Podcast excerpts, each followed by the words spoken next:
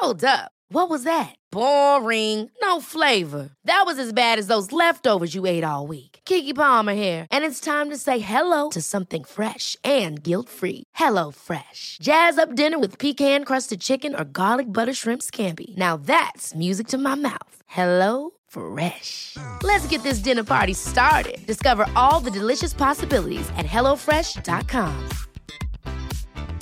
There's never been a faster or easier way to start your weight loss journey than with PlushCare.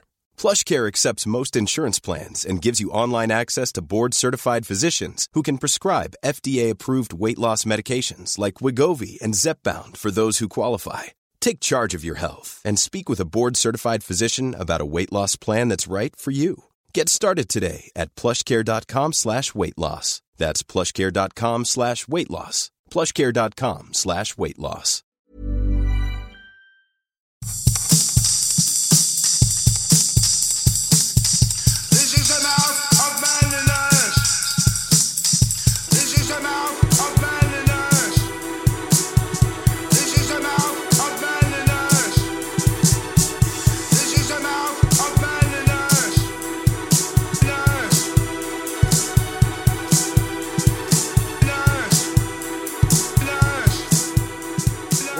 Welcome to the mouth of manliness with me, Nick Noyes, your resident gobshite. Um, I just before we start, I need to do a big shout out to uh, Productions, who has very, very kindly offered to produ- he's producing all my podcasts for me. I can't believe it.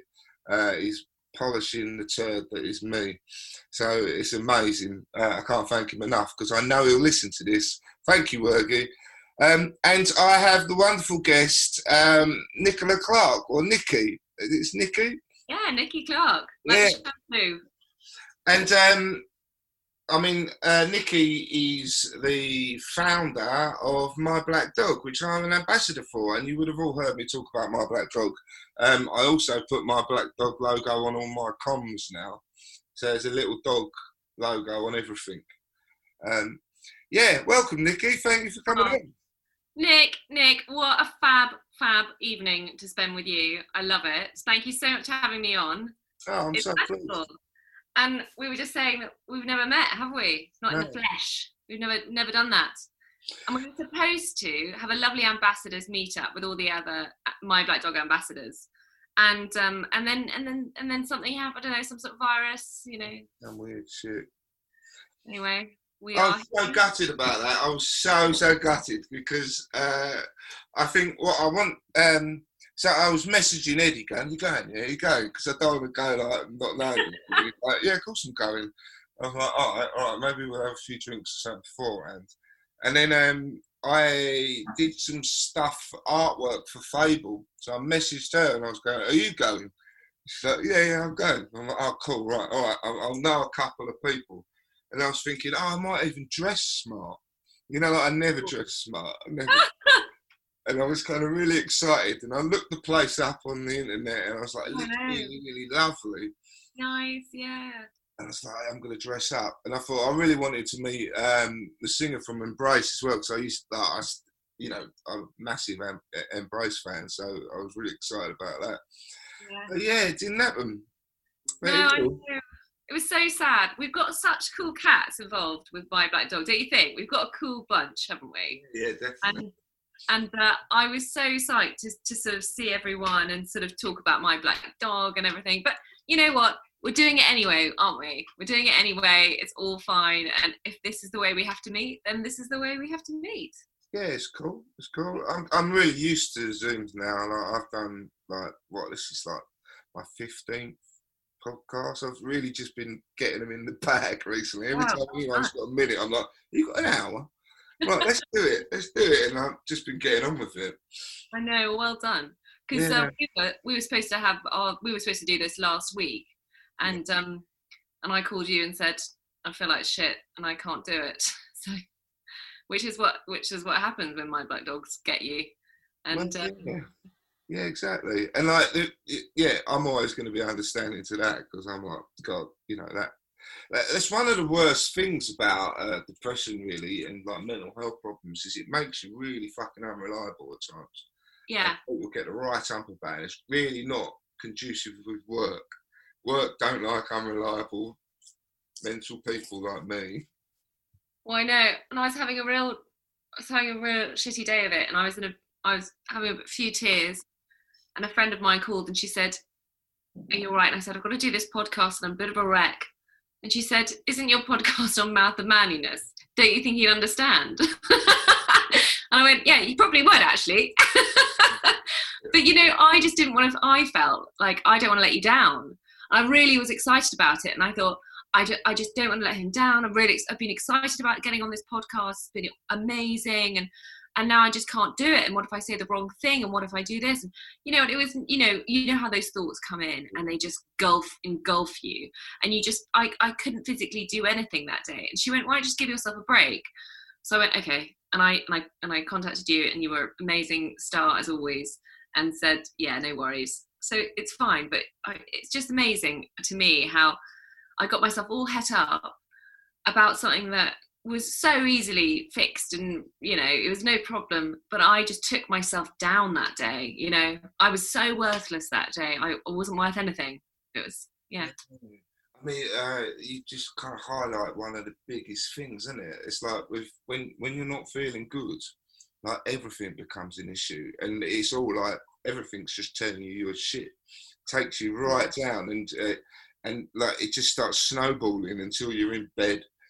You know, it's so true. Like that happens to me all the time. So I was totally cool on that. yeah and um and you were so brilliant you were like well let me know if you want to talk and sometimes you do want to talk don't you you just want to get rid of it and like oh get it out of me like oh, yeah i want it to go but i was in that mood where i just said i want to shut the world away so that's what i what i did i just shut the door and i just was zoned into some net zoned out really with some like mindless netflix for a few hours and just kind of turn my phone off and it was it was brilliant actually it was like a little reset button um, but I really needed it um, because sometimes you feel like I just need, I really, I, I'm going to explode. I need, I got to get this off my chest. It's too much, and sometimes it's so scary to to talk to other people, or you don't want to talk to other people, or whatever it is.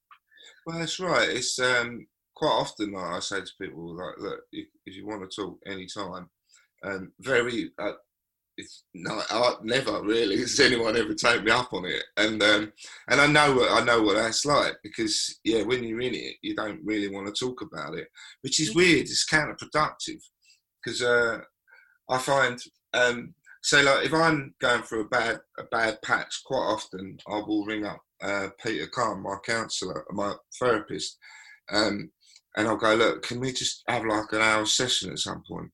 And then we'll just and he'll just go and he'll just tell me all the things that I know. You know, like I know that I'm going down routes I've gone down before, and he'll remind me um, why that's not a good idea. And then I'll be like, I forgot. You know, I just it, it just went for a while. You know, Yeah. fucking madness, madness. Okay. So, should we start with uh, telling everyone what my black black dog is? Mm. Um, yeah, your words really, because I describe it and um, sound better from you. Sure, sure, sure. Um, well, My Black Dog is a charity that I founded, well, a couple of years ago. I came up with the idea. And the reason for it is because, well, I've had depression my whole life. So, and I've been around the system, into so many counselors, therapists. I've tried 101 ways to try and beat that. And I've sort of, you know, I've, I've, I've done it. I've sort of gone through, gone through it and it's been okay. But a couple of years ago, I had a really bad situation. I had a really traumatic event that happened to me, and I was I had PTSD, and then I had night night terrors, and that led to anxiety, and then obviously that all crashed in, and the black dog he just came back, and he it was overwhelming, and I could not breathe. I couldn't I couldn't function it was it was a really rough time. I was actually given beta blockers for my heart because I was so anxious all the time, and so he gave me these to calm my heart down because I was in this sort of fight or flight response. Yes. Yeah, it was it was awful. It was a really really rough time, and um and I what happened was, is what happens to a lot of people, is that I went to my doctor after after a long time of considering it, but I knew I was unwell.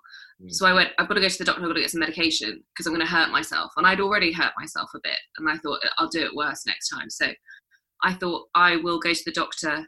And he gave me some medication and he said, okay, I'm to, I want you to get some counseling. And I got put on a list. And I was on that list for about eight weeks.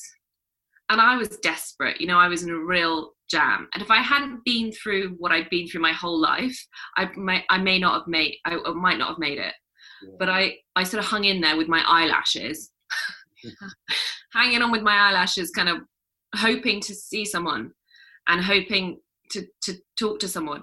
Because I didn't want to talk to my family at the time because I didn't want to upset them. Yeah. And my sister, my sister was having a baby, you know, her first baby, and it was a really joyful time. And I thought, you know, I don't want to, I don't want to ruin that. And because that's what the black dog does, it, it tells you don't, don't ruin stuff. All right, you're crazy, don't ruin it. And then I didn't want to speak to my friends because I thought they were sick of me and I thought they'll leave me because I'm not fun anymore and they won't want to hang out with me. And, uh, you know, I should to be fair, my friends are nicer than that. They're better friends than that. But again, the black dog. Brain tells you, though. I, mean, I, I, I love the fact that you say that because people don't realise that. You know, like, yeah, why did your mates are like, why didn't you talk to me? It's because my brain was saying that you're sick of me. You know, like you're so in that like every you're so crap, you're so rubbish, and no one wants to know, and like your family have had enough of you, and that kind of thing. And they don't realise how isolated you become. Oh yeah, yeah, hundred percent. And I, I was scared of contacting my friends, and I put on this big face and be like, "Yeah, I'm cool, everything's fine. No, I'm all right." And even though they all knew, they all knew I'd had this terrible thing happen, and they all knew, and they were ready there and there to help me for me, I was like, no, I'm I'm wrong. There's something wrong with me. It's something something desperately stay away from me. Anyway, so I was in this situation of pushing away friends and family, and I finally get to see a counsellor. And I sat in this counsellor's office, and um, I think I'd said something really appalling, like I don't want to live anymore. And they said, "And how does that make you feel?" Yeah, it makes me feel brilliant. I love it. Oh mate, listen to me. I, mean, I can't fucking get off the floor. I mean, come on. How do you think I feel? I just told you I don't want to live anymore. Like it was. I mean, I laugh about it now, but at the time it was. I was so. It was awful. And I looked at all the qualifications. You know, all these stacks of certificates framed all around the office, and I thought, look, you're highly qualified, but it doesn't matter what we talk about in here because you'll never understand how I feel. Yeah. And I felt just desperately alone. And it was one of the worst moments of my life, I think. And I didn't want anyone else to feel that. I didn't want anyone else to feel like I can't talk to someone. I, I just wanted to talk to someone who, who got it, who understood me. And that's why I started My Black Dog, because I wanted to connect people to other people who've been through it so they could speak to somebody who really got it, who really understood, because I would have given my right arm to have someone go, Oh, I understand. I've been through that as well. But nobody had. Nobody, none of my friends, you know, my family, you know, this counselor, the doctor, nobody understood me.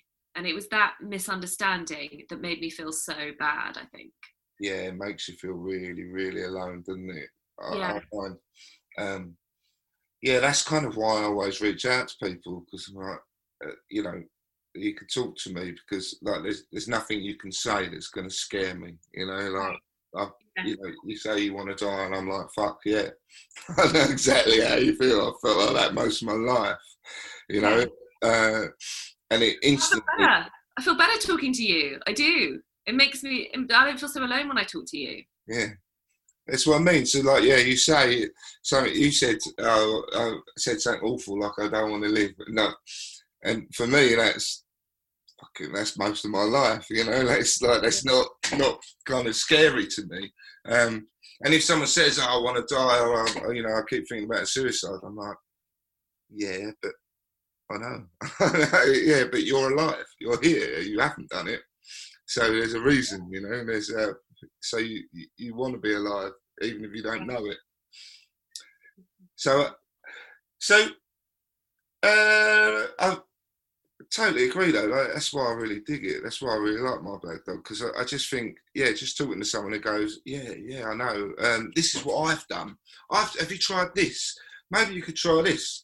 Have you yeah. tried these different things? Have you thought about it this way rather than someone, a counsellor, just kind of making you feel judged? It's really difficult because quite often I, I've been through loads and loads of counsellors, and um, you know, I might get lucky one in ten, you know, um, and then you get one who's kind of like uh, they're they're you know they're, they're they're with you.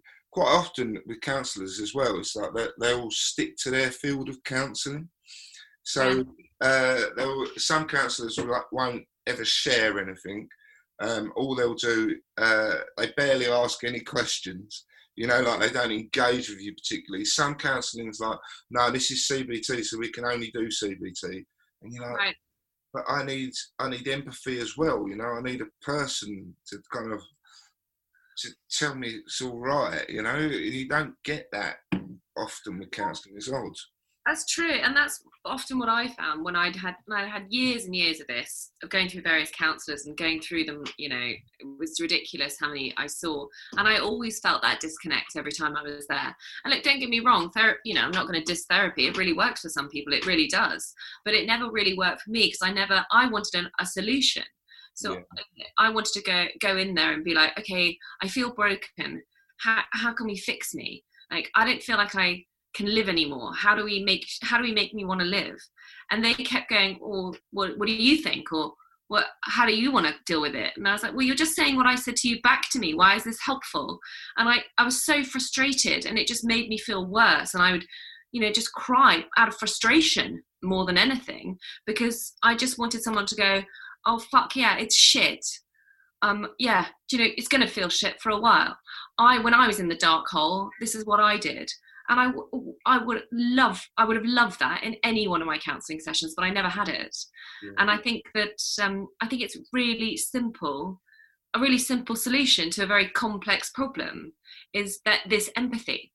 Because you know empathy is really powerful. You know it gives you it gives you an alliance. You know it gives you someone else to kind of walk through with with it um, sympathy, pff, not so much. Like no one w- wants to be felt sorry for. I know I don't.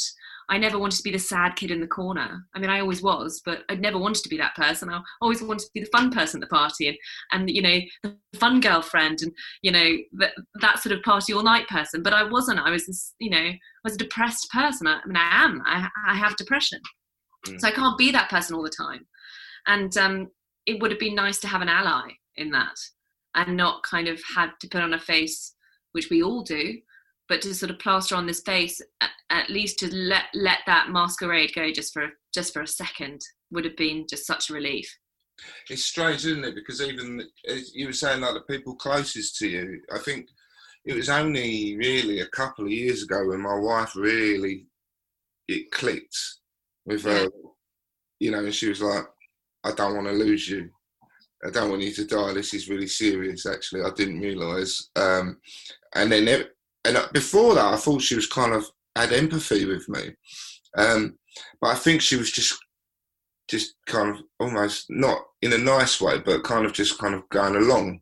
Yeah. And then one day she was like, "You need right. to stop working. You need to stop. Everything needs to stop, and it needs to stop now." And then I was like. Ah suddenly I felt so much more relieved because like, oh, yeah. wow, she's with lifesaver. Me. Honestly, lifesaver. Yeah, yeah, yeah. Well, it was at that point. It really was. I was. That was probably. It's weird because you think, like, well, like you, I've had it all my life, and um, uh, often I'm like, ah, oh, that must have been that was the worst time, and I'm like, oh, but what about that time? what about that time? worst times. It's like the history of horrors. yeah, yeah, I've had a million fucking rock bottoms.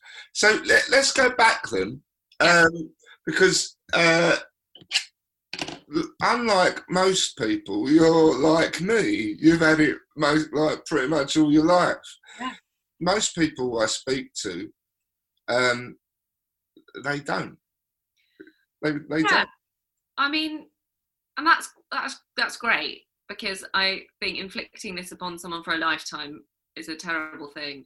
Um, some people, you know, it's funny about mental health. Some people, some people assume you only have it for a small amount of time, and they go, "Oh, you know, they had a, they had a bit of a, a thing Yeah. a couple of years ago, but they're all right now." Yeah. It doesn't really work that way. It's that these things linger and they carry on, and maybe it's not as bad as it was, but it'll still sort of be there. And for you and I, it's going to be there forever. It always has been. And there are some people who have to live with these things continually, and that's another reason I wanted to do something about it because when you get given this counselling from the NHS, it's a magic six weeks. That's what you get. You get six weeks. And then it's like, all right, back to work.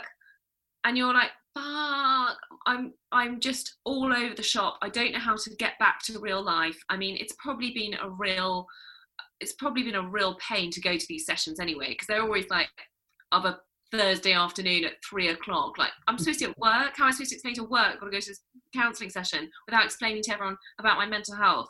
I don't want to do that at work. You know, I'm a private person.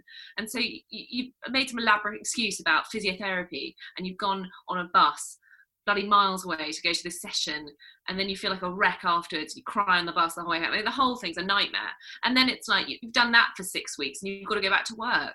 And i just don't i just don't think it works that way. I just think people need more support. Yeah. so i wanted people to have a resource they could go to to chat to someone anytime for you know for the, their whole lives if, if needs be. And hopefully my black dog will be around for lots of people's whole lives and you can chat to someone you know whenever you want and i i think everyone should have the right to that Yeah, I agree. I agree. And it takes people like you and I to go, I've had enough. Except like if no one else is doing the same about it, then I'll fucking do it. You know, like I, I Yeah. want the world to be like that and no one else is doing it. So I've got to be the world that I want it to be Yeah. kind of thing.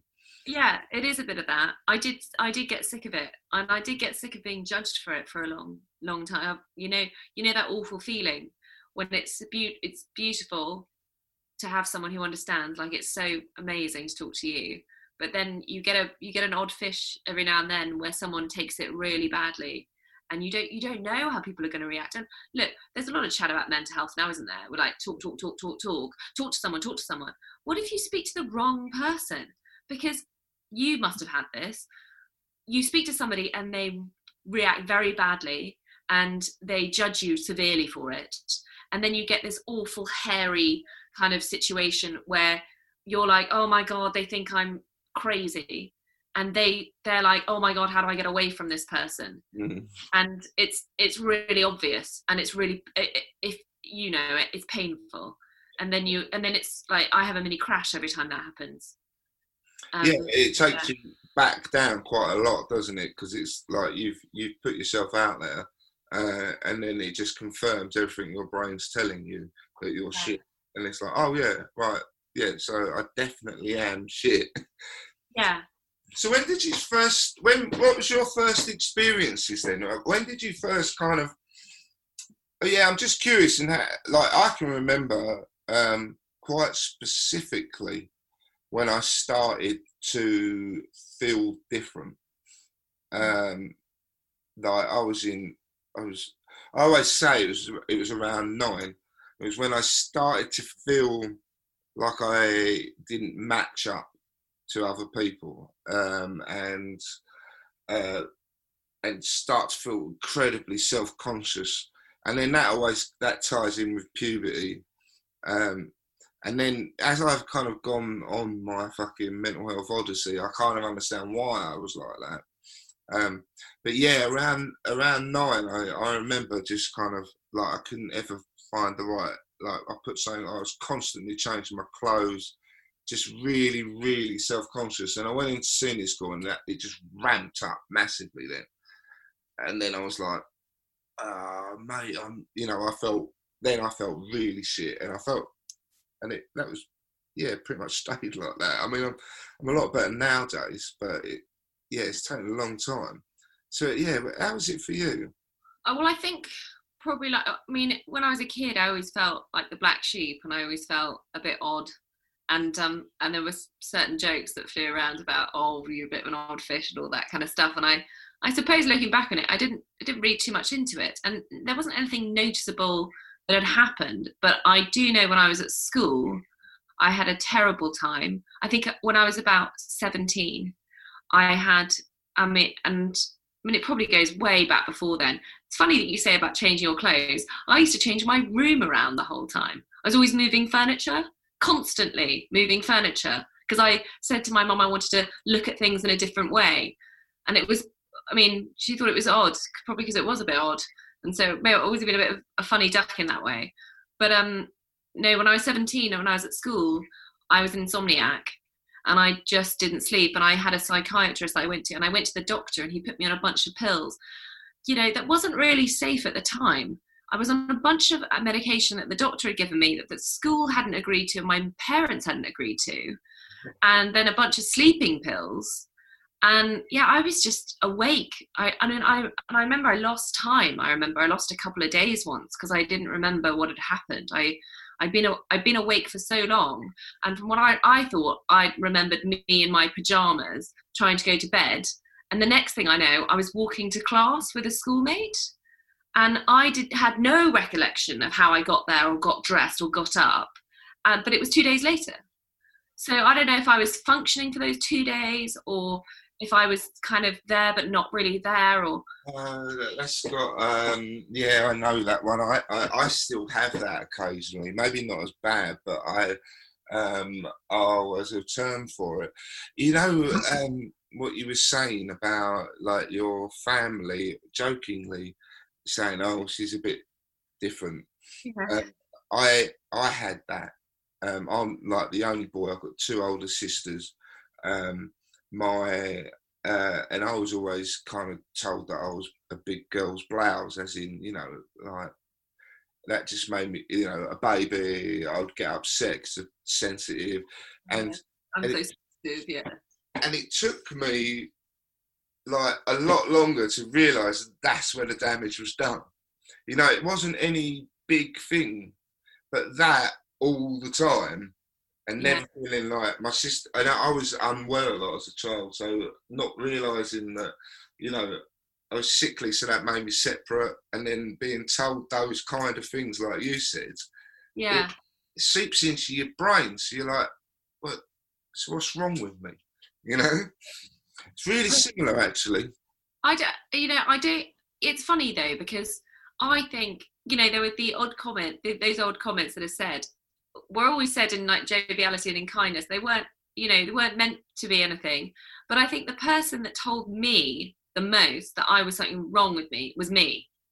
I always said to myself, you don't you're a bit funny you don't deserve stuff you're too ugly you know you're the outsider and i was a very i was very critical about my appearance as well still am a little bit and would use that quite as a huge weapon against myself. So if anything went wrong, you know, that would have been normal, like, oh, I don't know, I broke something, right? Like kids break something. Then for me, I would go, well, only you would have done that. Only you, you ugly little shit. Nobody else would have done that in the family. Everyone else is brilliant, but you, you fuck up, aren't you? And I, I, I did talk to myself that way for a very, very long time. I um, I have to kick myself up the arse like every day. I was doing it to myself earlier, um, at like lunchtime. I was doing exactly that, and I was like, and I was a child again almost. And I'd say, "What the fuck are you doing, Nick? Stop it!" Like I was doing exactly that, and I still do it. Um, but I'm much, much better at controlling it now. But that it's it, everything you're saying is exactly the same as I did. I did I did all of that. I was massively self-critical, but I, I can see where those seeds were sown now. You know, in those early little comments, in those little things, um, and then as you're um, getting older, you start to kind of self-realize, and yeah. like, and then you can and then all those little comments all come into play. You're like, there's so, you know, I'm fucking, there's something wrong with me. I'm shit. Yeah. Well, when I was before, actually, now that now that we've opened this up, I'm thinking about before that, when I was about 15 at school, um, some girls at school called me a psycho for quite a long time. And they were like, oh, she's the psycho. And um, yeah, and I and I remember it really clearly because obviously, you know, that was just normal then, wasn't it?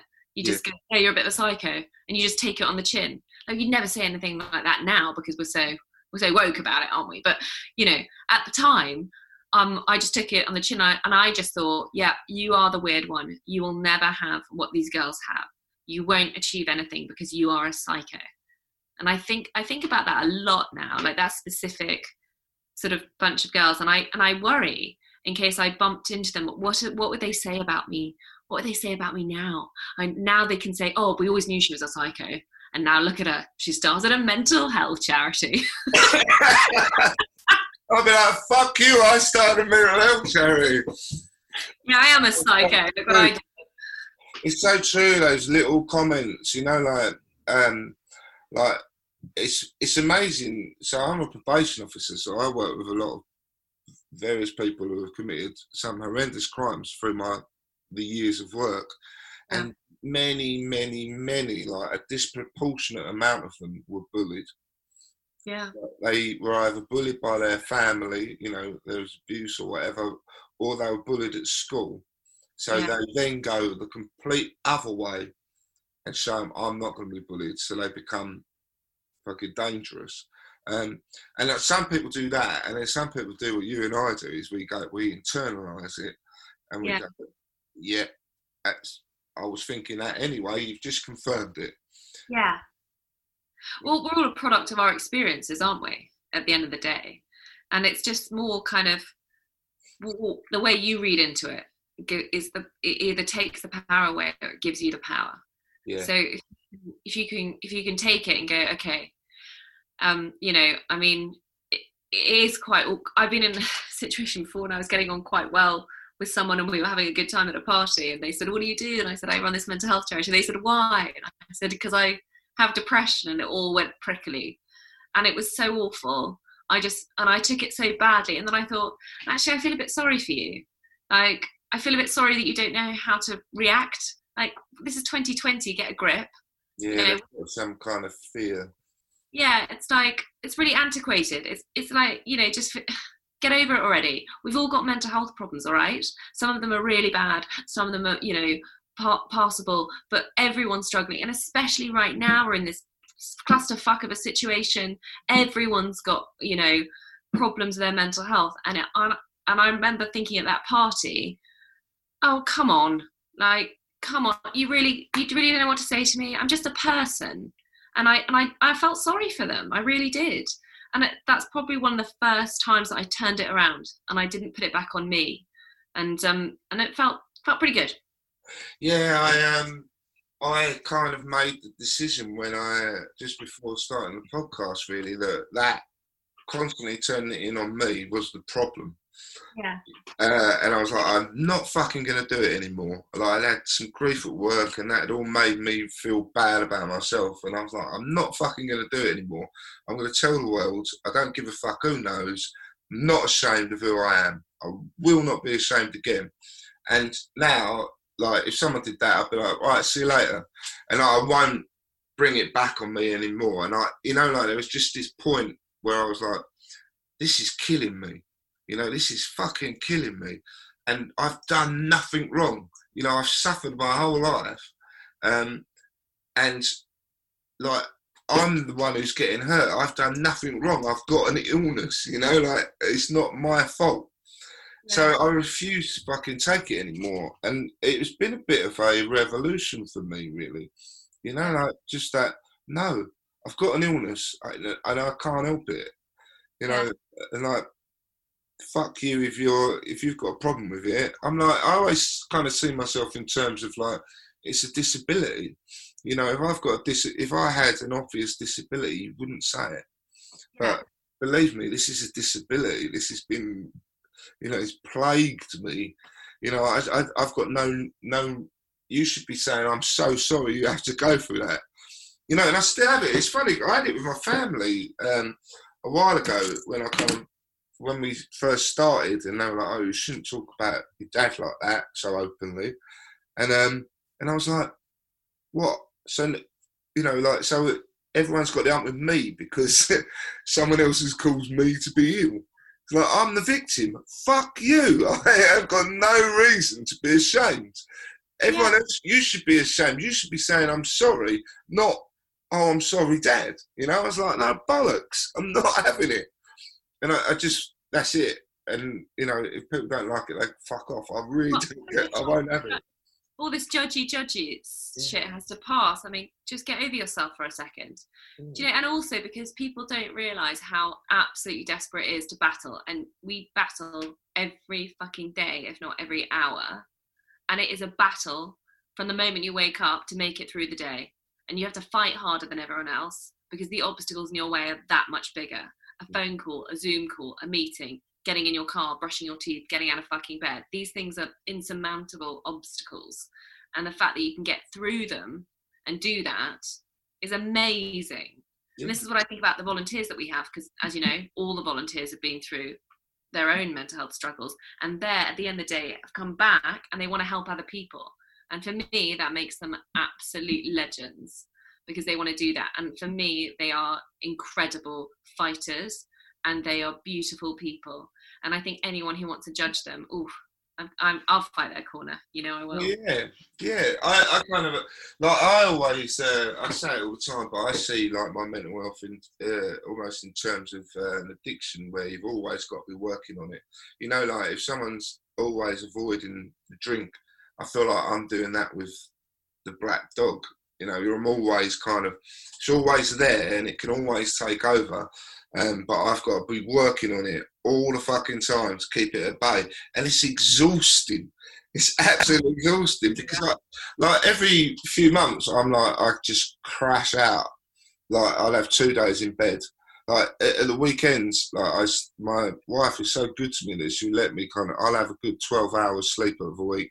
You know, like Friday and Saturday night sometimes, just because I'm exhausted with this internal fight that's always going on. It's fucking tiring as hell because you're fighting yourself. No one realizes that it actually wears you out. It does. It wears you out like you wouldn't believe. I know. You look in the mirror like you again. All right, let's go. Yeah, I remember. Like, uh, I went.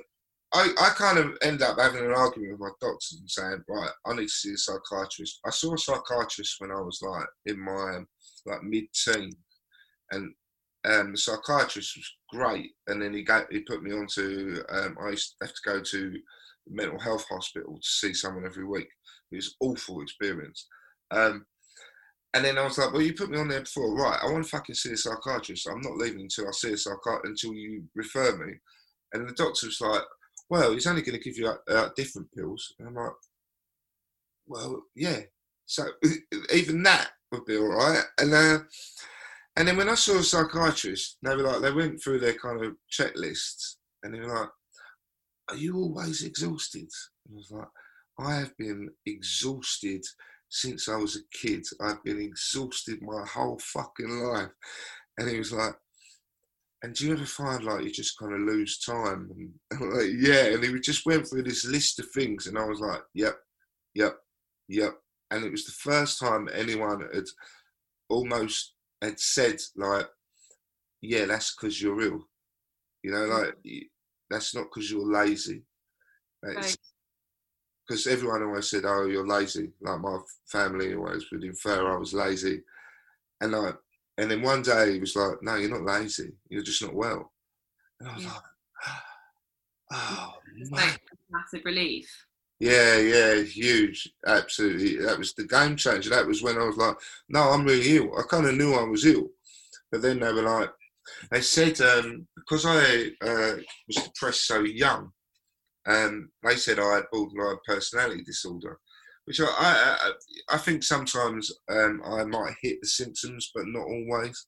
Yeah. And um, they said that because I was depressed so young, I went through the kind of changes through puberty uh, with depressed eyes, as in everything's shit. There's no point in anything, and I'm fucking shit. There's no point in me, which meant that um, my that kind of becomes your personality. That's your worldview. and they said, and it's quite not many people get it that young that that's what happens. Right. And then, then it started to just all make sense. And I'm like, this all fucking matches up. It all matches up. And they were like, we can give you this other medication. And the doctor said and said anything about this medication, add the other medication, and it really pulled me through. And then they gave me um, psychotherapy, which is like it can last for years. I'm still doing it now, and uh, and it is. It's like you really get the person digs into your life, and you get to understand your life. And it's not six weeks. It's like you can do psychotherapy for ten years, Yeah. and suddenly it's like, oh, I I think I get it. And I really feel like now I'm getting to the point where I'm like, I might stop psychotherapy soon. Oh, really? Yeah, yeah. It's weird because I think like some days I'm like I've I fucking got this, and like, I feel like that more often than not over the last year. Yeah, especially last year, had a few knocks, and the knocks haven't made me lose it. You know, they haven't taken me down like they used to, and Yeah. the fact that I'm responding to the knocks in a much more rational way suggests that I'm kind of getting there. Yeah, I love that. Um, for me, with the knocks, now that I'm getting them, I had one this week actually. Somebody, oh, it's embarrassing actually, but I will tell you. Yeah. It was it was a, it was an online date, right? And somebody said, oh, "What do you do?" And I said, "I work for a mental health charity." And they said, "Oh, which one?" And they found out it was my black dog. And then they obviously had gone on the website and were like, "Oh, I don't think this is going to work out." And I was like, "Oh, we're like." They read all the stuff about me and they know that I've got depression and they don't want to date me. And I was like, oh, wah, wah, for a little. And I thought I was, I was a bit sad to be honest. I was like, oh, they've clearly gone and found out some stuff about me Mm. and and then I was really embarrassed. And I thought, no, do you know what? Do you know what? If you looked on the My Black Dog website, you'd see Nick, you'd see Eddie, you'd see Gail, you'd see Kate, you'd see all these amazing people. I was like, this is the My Black Dog crew. And Yeah. we're really Yeah. cool, right? yeah, Like, you've got some wicked people. And I was like, do you know what? No, actually, you should be lucky to like hang out with us. We're awesome. And I think that me having these blows lately is because I've got such great people behind me. And I really mean that. Like I I feel so honoured to have so many people supporting not just my black dog, but me personally, and just going, oh, cool, well done, good for you. Yeah, go for it.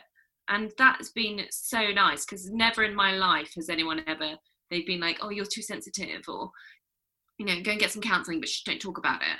You know, kind of that sort of stuff. And now everyone's like, go on, trumpet it out. But yeah, I did that knock was easier this week. I would have taken that really badly another time. and also like you, it, like you know, you're gonna no relationship is gonna work if someone's not like on board or has some understanding. So it's like, well, actually, wheedled it out, nice, done. Well, exactly. You know, it's kind of like this is me. Kind of got to take. It's kind of what I am. It's what I do, and it's who I am, and it's I live and breathe it. So get on board with it. Yeah, that's that's me. I'm like, nah, uh, I can't do anything about this shit. So you're either with me or you're Yeah. not, and I'm not gonna feel bad about it. Not going away. It's going to get a lot hairier than this. Yeah. yeah. So over the years, then, so um, you said like when you were seventeen, is kind of was when you started to really kind of see it, yeah. and it started to really hit home. Yeah, I did. Um, yeah, so that was, and that was a really rough couple of years actually. I just had a terrible time with insomnia. the insomnia was bad. I Oh. mean, Yeah. makes you mad. You go absolutely insane. Like I didn't know what I was saying and who I was, and half the time, and I just didn't know what was real and what wasn't real. That's what I Um, meant to say. I had insomnia as well, and I had insomnia until I was um, from I, from really young. Actually, I, I never used to be able to sleep well from quite a really young age, and then um, um, I only of like I used to kind of never get to sleep till about four o'clock in the morning. Those hours in the night, they're fucking torturous if you're not well. they're the worst, aren't they?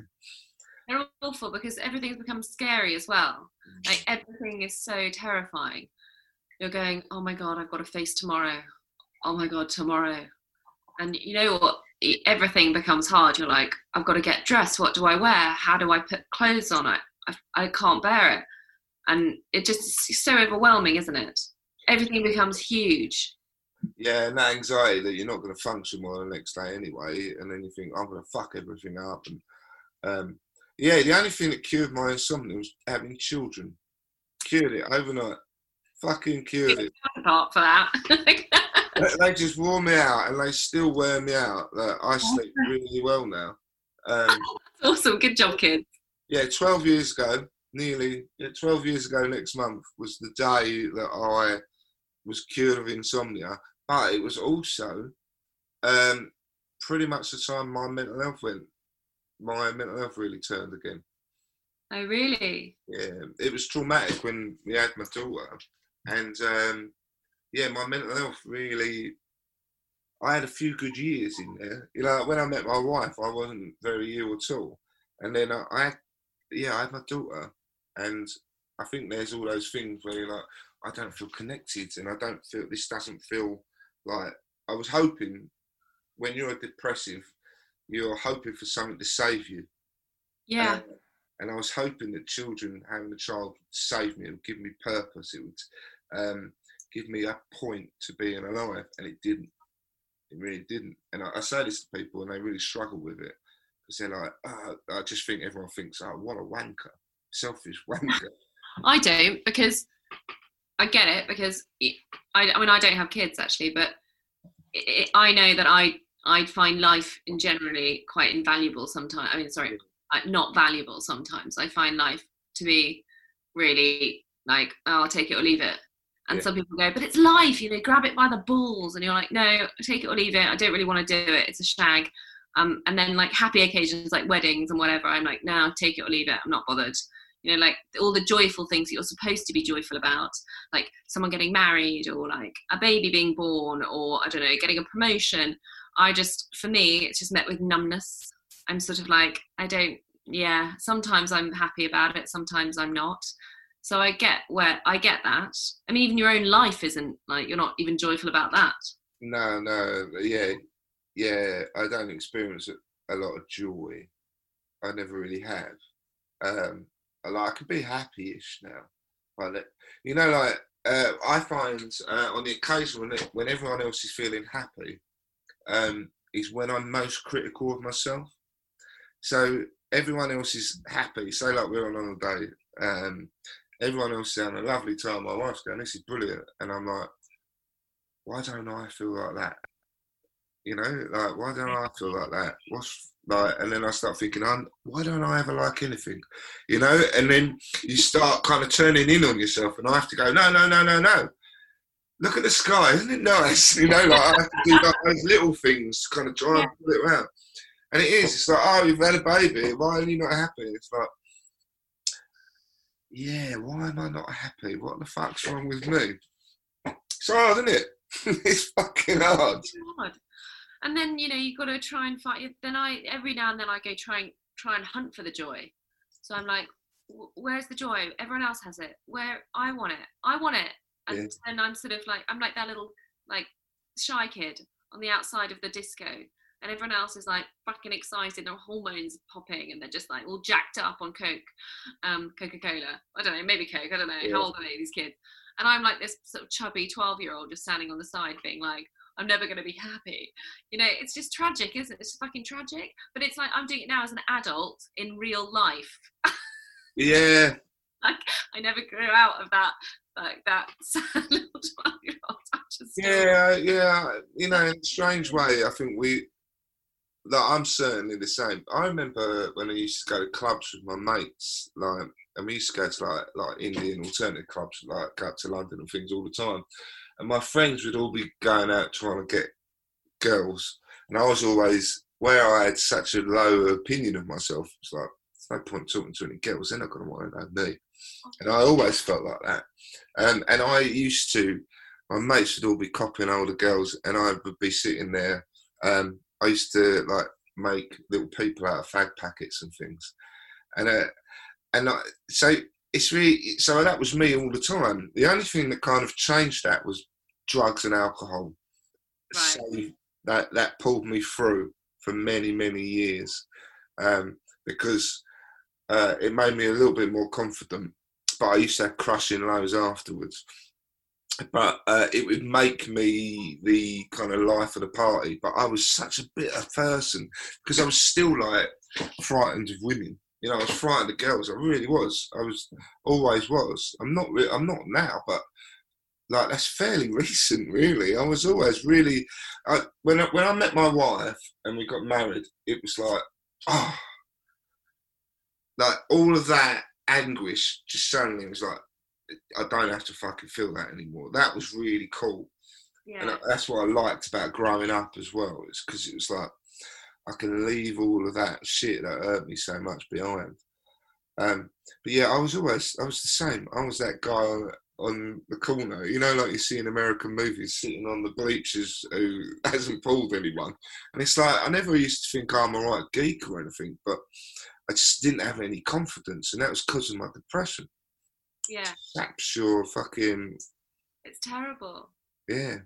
and um and you're so everything's so raw all the time you know the smallest little thing will just send you flying backwards so raw isn't it i had a great response to that the other day somebody was like you're so sensitive and the person i think i saw on a show they said you're so sensitive and they went yes i still experience feelings thank you i thought yeah that's right actually i just have more feelings than you Yeah, yeah, I just feel things deeply. But yeah, I don't feel joy. it's really weird, isn't it? It's like I feel all the negative shit. I feel all that times ten. You know, like but you know, everyone else is having fun and like, I'm sitting there thinking, what the fuck's wrong with me? Why am I not having fun? That was that was like my teens right what happened to my thirties really was yeah everyone else having a laugh, and then I- I'm sitting here thinking, "You're really shit." Because you don't even know how to have a laugh. Everyone like you go to clubs, and I just used to desperately want to go home, but I thought I can't because I've got to try and be a Yeah. human. You go do you ever go to parties and then you're like you've got to stick it out because something fun must happen at some point and then you're like the last person at the party and you're like i should have gone home four hours ago and this is worse than i than ever and i should have gone. What a nightmare. Now i can't get a cab and it's too late and it's cold and all my mates have gone. That's me. Yeah, having a female failure. And yeah, more often than not, I would be the one going trying to plant the seed of doubt in my friends' heads, like, yeah, we should fuck off, shouldn't we? Yeah. because I, I was just like, I just want out because like, I'm not really enjoying myself and everyone else is, and then because they are, it makes me feel worse about myself. stop having fun for christ's sake Yeah, it, it makes you lock yourself away. For years, I locked myself away. Really, for many years, I kind. Of, it's funny because I still managed to like I played in bands and like I did some great things. Um, so it was. It's really weird because I hated myself and I had no confidence, but I still would go and do things, like do things that required confidence. I think what I used to do was um, sail off the back of someone else a lot. So someone else is up there doing it, and they're like, "Do you want to come?" And I'm like, "Yeah." And then I'd almost just sail behind them, um, feeling awful about myself. But I'd do it because it's like someone else is going, "Come and do it," so I just do. You know? yeah Sometimes you just need that though. Like you just need someone to go. Can you can you come with me? Uh, just come with, and, and you just need someone to sort of, you know take your hand and teach something. Because like of my own accord, I wouldn't go to a lot of things. Yeah. But if someone came to my house and picked me up and took me with them, I'd go to probably ten times more things than I do now. But it's just psyching myself up to get out of the house that is the hardest part. It'll take a few glasses of wine and me sort of pacing around for a fair amount of time, and then and then I might go, okay, just go, just go, just go, it's fine.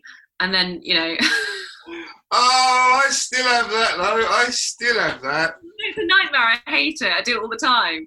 So this is why you know this this social distancing thing is actually in some ways quite good for us introverts because I quite liked it. Yeah. go to anything. Amazing. yeah, no pressure.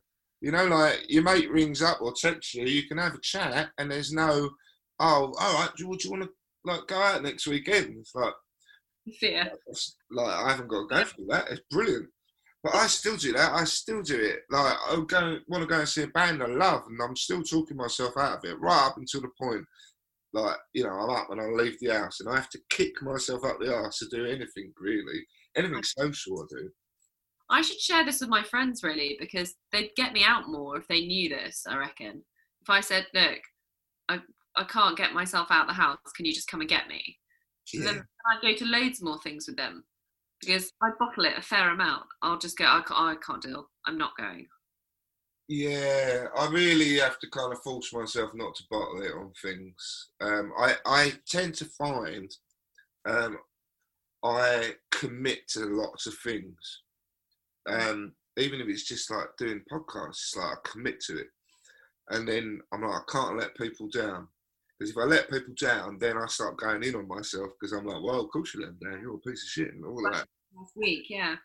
and then I'm like, no, I'll commit to it, and then um, and then I'm much more likely to do it because I don't want to let anyone down because you know you just feel shit.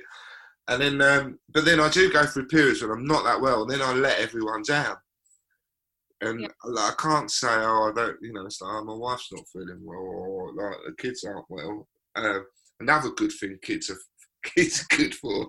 They're really good for excuses. Oh my god! And how many how many excuses do you need? Like I, but I'm such a BSer. I will. I'll be like, oh, I sprained my ankle, can't come. Yeah. Or like, I, I don't know, my my neighbour's flat's on fire, or you know, anything. I will tell you anything to get out of stuff. It's terrible, and I've had to come clean now because people know what I do and what I'm about. But I've got some really good mates, and I'll just go, I can't, I can't. I'm sorry, I'm I'm a mess, and I can't come.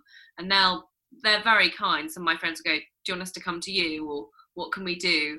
And just then doing that is so beautiful and such a, I'm so lucky to have them. But there's some, most of the time I'll go, Nothing, I just want to be alone. But a couple of times I've got some pretty relentless friends that will just come round anyway. And even if we just sit and watch TV, it's, it's all right. Yeah, yeah, that's good. Uh, I've not really, strangely enough, I haven't really got many friends like that, really. No? Well, you got me. I've got you now, yeah, and that's good. And I know it's what's since I've kind of come out as being mental, um, my life has got so much better. Right. I know. Like I've you made all, made all these new friends and got like loads more support, and I feel better. And that's Yeah. why, like, don't don't shy away from it. I am fucking mental and proud, and I don't care anymore. And and I, it's my life has got has improved dramatically.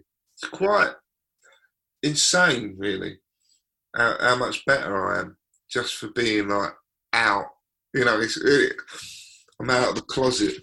And I think the secret wears you down a bit because you are lying a lot. I mean, we're really good liars, aren't we? People Yeah. with mental health are really good liars. I mean, we'll tell you anything, we'll do anything. And I'm I'm a very good actress. I'm quite good at sort of pretending things are okay, and um, fooled a lot of people for a long time, I think.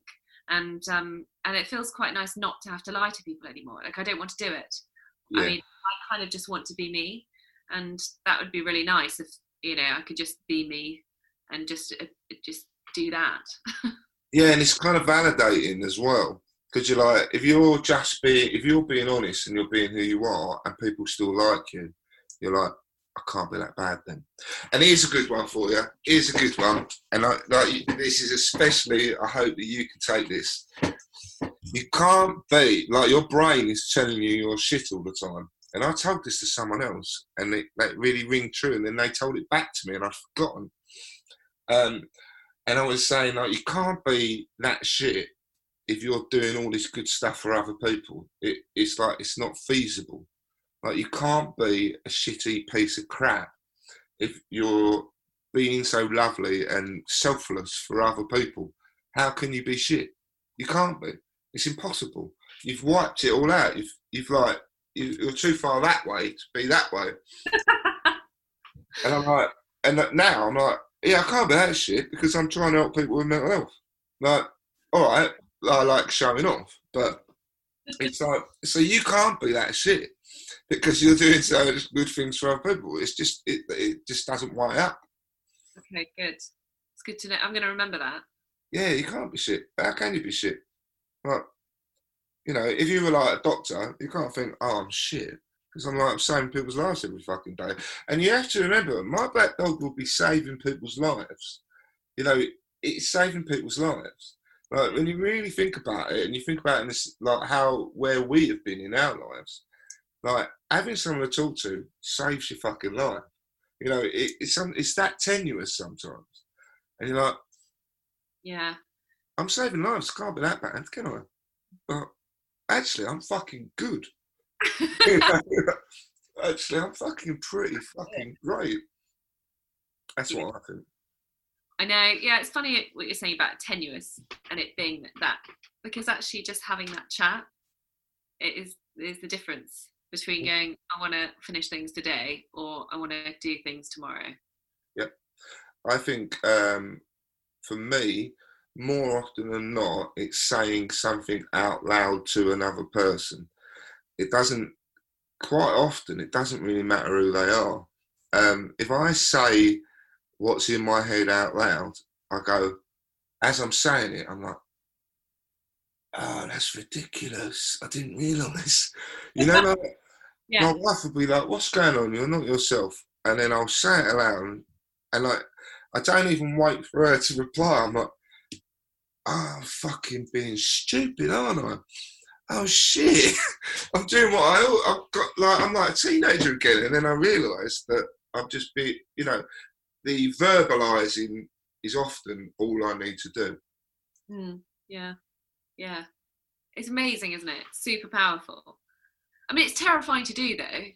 Yeah, it can be. Credit people for that because you know one of the one of the main things that we have in my black dog is that people just don't want to talk about it. Yeah. And we are saying this all the time now, aren't we? We're like talk, talk, talk, talk, and it's so. You know, sorry, but what you want me to reach into my soul and drag out the rawest, messiest, terrifying things in there, and then like show them to what my best mate? Like, come on, that is a fucking big ask. Like, what a I mean, uh, we say it to people like it's easy, like talk, talk, talk, talk, talk.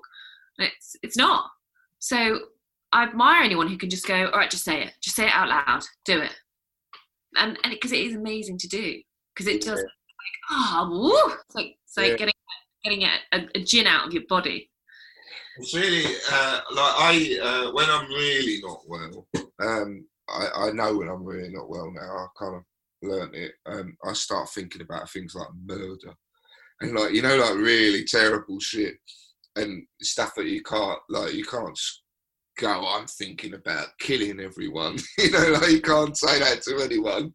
And I'm like, but I do. You know I've never killed anyone, so it's very unlikely it's going to happen.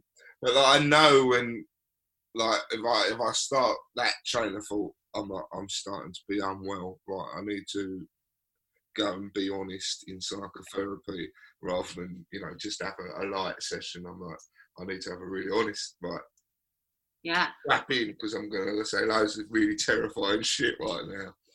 it is terrifying. Like for me, it's like quite a lot of rage. Sometimes I just get so Yeah. upset about things and frustrated more in things like like just things like small things listening to trump I get to fucking rage like a real full blown rage and there's no stopping me and it's um and it's hideous and i think oh, ooh maybe we need to tone it down a bit i mean it i mean it's just trump calm down everyone's annoyed by him I think um, I get that, um, and I where I'm so kind of placid, and I'm I'm very frightened of like physical confrontation. I'm very frightened of it. Um, where I'm so placid, I've never let out my anger anywhere. You know, like blokes go and have a fucking fight down the pub, don't they? And um, I've never done any of that. I've, and I don't do any physical stuff because I'm so self-conscious. So uh, I never in a kind of appropriate way let out that anger. So I kind of, you know, like depression breeds this certain bitterness that your life isn't isn't like everyone else's, you know, and that turns into anger and rage, and it doesn't go anywhere. I tend to have it in my dreams, um, and then sometimes I have repetitive thoughts, like you know, murder everyone kind of thoughts, and that's where my anger goes. So you know, like you get that anger, but I've got no outlet like other people do.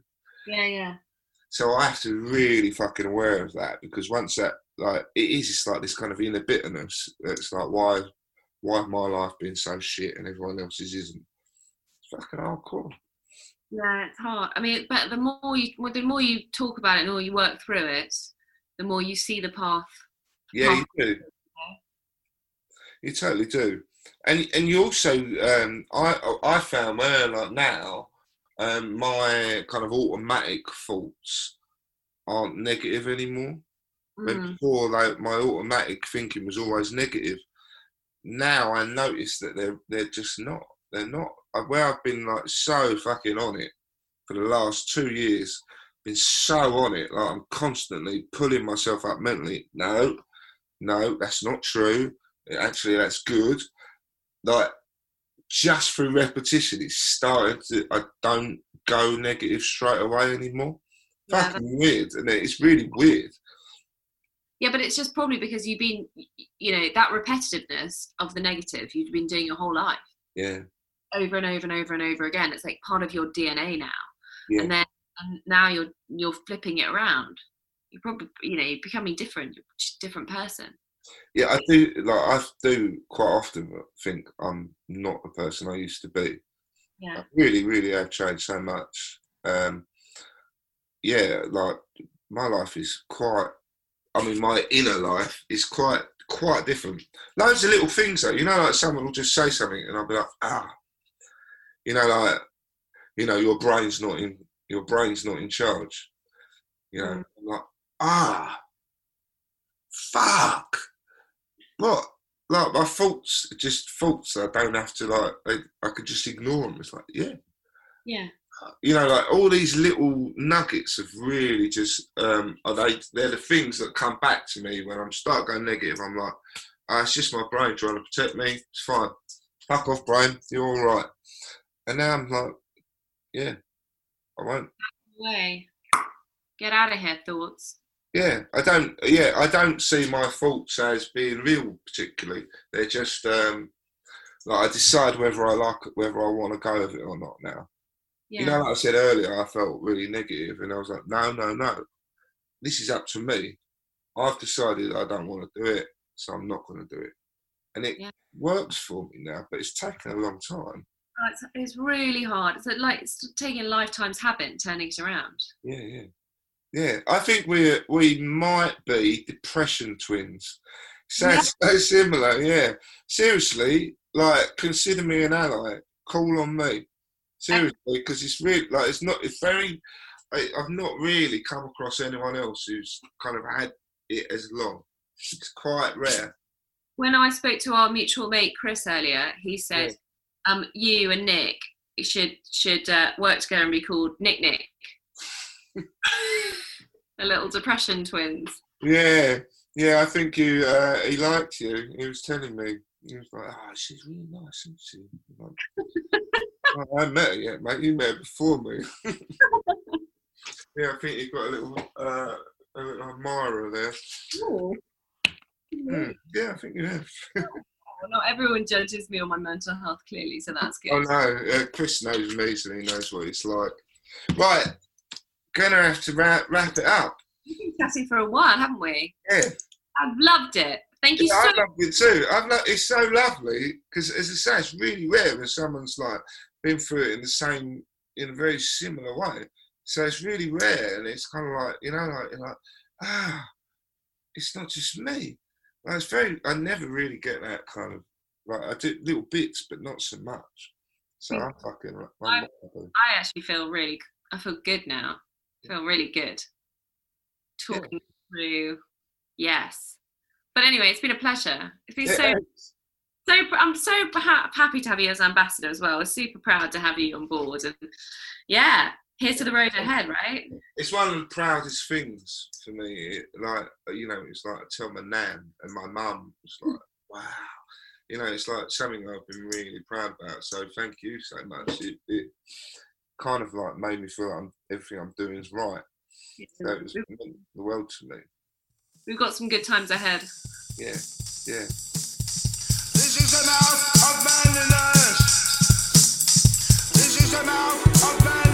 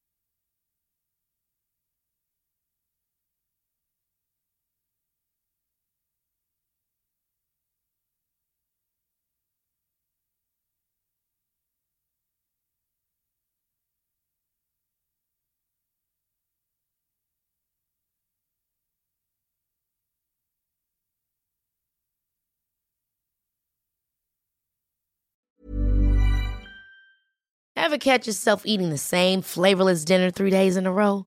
Dreaming of something better? Well, HelloFresh is your guilt-free dream come true, baby. It's me, Keke Palmer. Let's wake up those taste buds with hot, juicy pecan-crusted chicken or garlic butter shrimp scampi. Mm. Hello Fresh. Stop dreaming of all the delicious possibilities and dig in at HelloFresh.com. Let's get this dinner party started. Hey, it's Paige DeSorbo from Giggly Squad. High quality fashion without the price tag. Say hello to Quince. I'm snagging high-end essentials like cozy cashmere sweaters, sleek leather jackets, fine jewelry, and so much more. With Quince being 50 to 80% less than similar brands. And they partner with factories that prioritize safe, ethical, and responsible manufacturing. I love that. Luxury quality within reach. Go to quince.com slash style to get free shipping and 365 day returns on your next order. Quince.com slash style.